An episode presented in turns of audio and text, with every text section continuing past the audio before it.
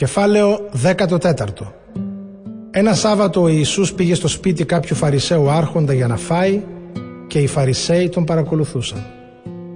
Τότε στάθηκε μπροστά του ένας άνθρωπος που έπασχε από υδροπικία. Ο Ιησούς πήρε το λόγο και ρώτησε τους νομοδιδασκάλους και τους Φαρισαίους «Επιτρέπεται να γίνονται θεραπείες το Σάββατο» Εκείνοι δεν απάντησαν. Ο Ιησούς έπιασε τον άρρωστο, τον γιάτρεψε και τον άφησε να φύγει. Ύστερα τους είπε Ποιος από εσάς όταν πέσει το παιδί του ή το βόδι του στο πηγάδι το Σάββατο δεν θα το ανασύρει αμέσως και δεν μπόρεσαν να δώσουν απάντηση σε αυτά. Βλέποντας ο Ιησούς τους καλεσμένους με ποιον τρόπο διάλεγαν τις πρώτες θέσεις στο τραπέζι, τους είπε μια παραβολή.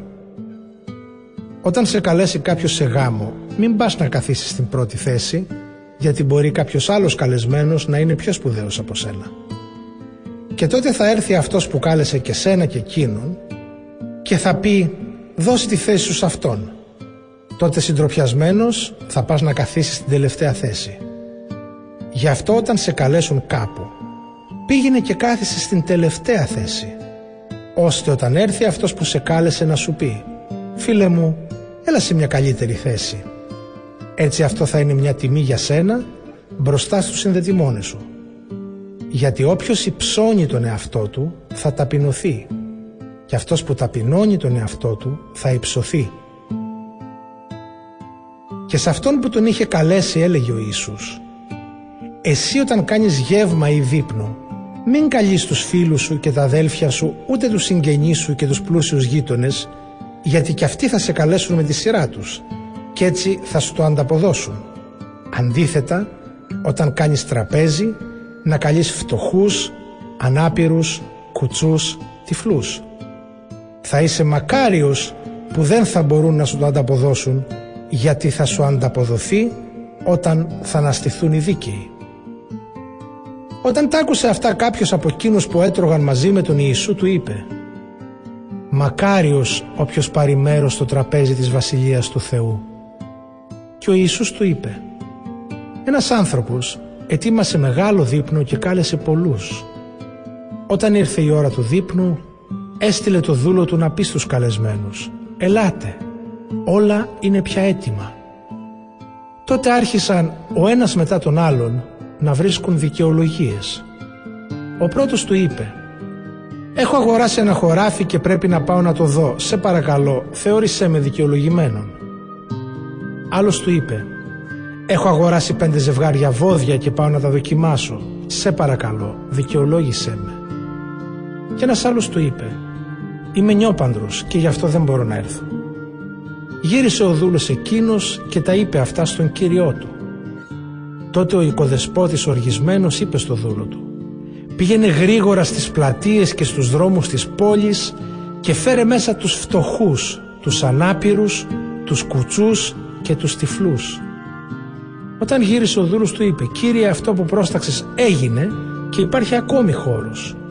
Είπε πάλι ο κύριος στο δούλο «Πήγαινε έξω από την πόλη στους δρόμους και στα μονοπάτια και ανάγκασέ τους να έρθουν για να γεμίσει το σπίτι μου. Γιατί σας βεβαιώνω πως κανένας από εκείνους που κάλεσα δεν θα γευτεί το δείπνο μου. Μαζί με τον Ιησού βάδιζε πολύς λαός και εκείνος στράφηκε και τους είπε «Αν κάποιος έρχεται κοντά μου και δεν απαρνιέται τον πατέρα του και τη μάνα του, τη γυναίκα του και τα παιδιά του, τους αδερφούς και τις αδερφές του, ακόμη και την ίδια του τη ζωή, δεν μπορεί να είναι μαθητής μου». Όποιος δεν σηκώνει το σταυρό του και δεν με ακολουθεί, δεν μπορεί να είναι μαθητής μου.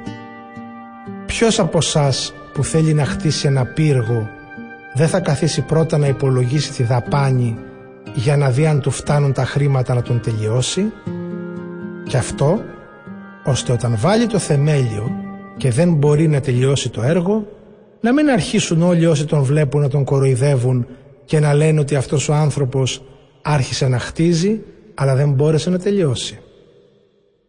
Ποιος βασιλιάς πάλι ξεκινάει να κάνει πόλεμο με άλλον βασιλιά χωρίς πρώτα να καθίσει να σκεφτεί αν μπορεί με δέκα χιλιάδες άντρες να αντιμετωπίσει αυτόν που του επιτίθεται με 20.000 αν δεν μπορεί στέλνει μεσολαβητές όταν ακόμη ο άλλος είναι μακριά και ζητάει διαπραγματεύσεις για ειρήνη.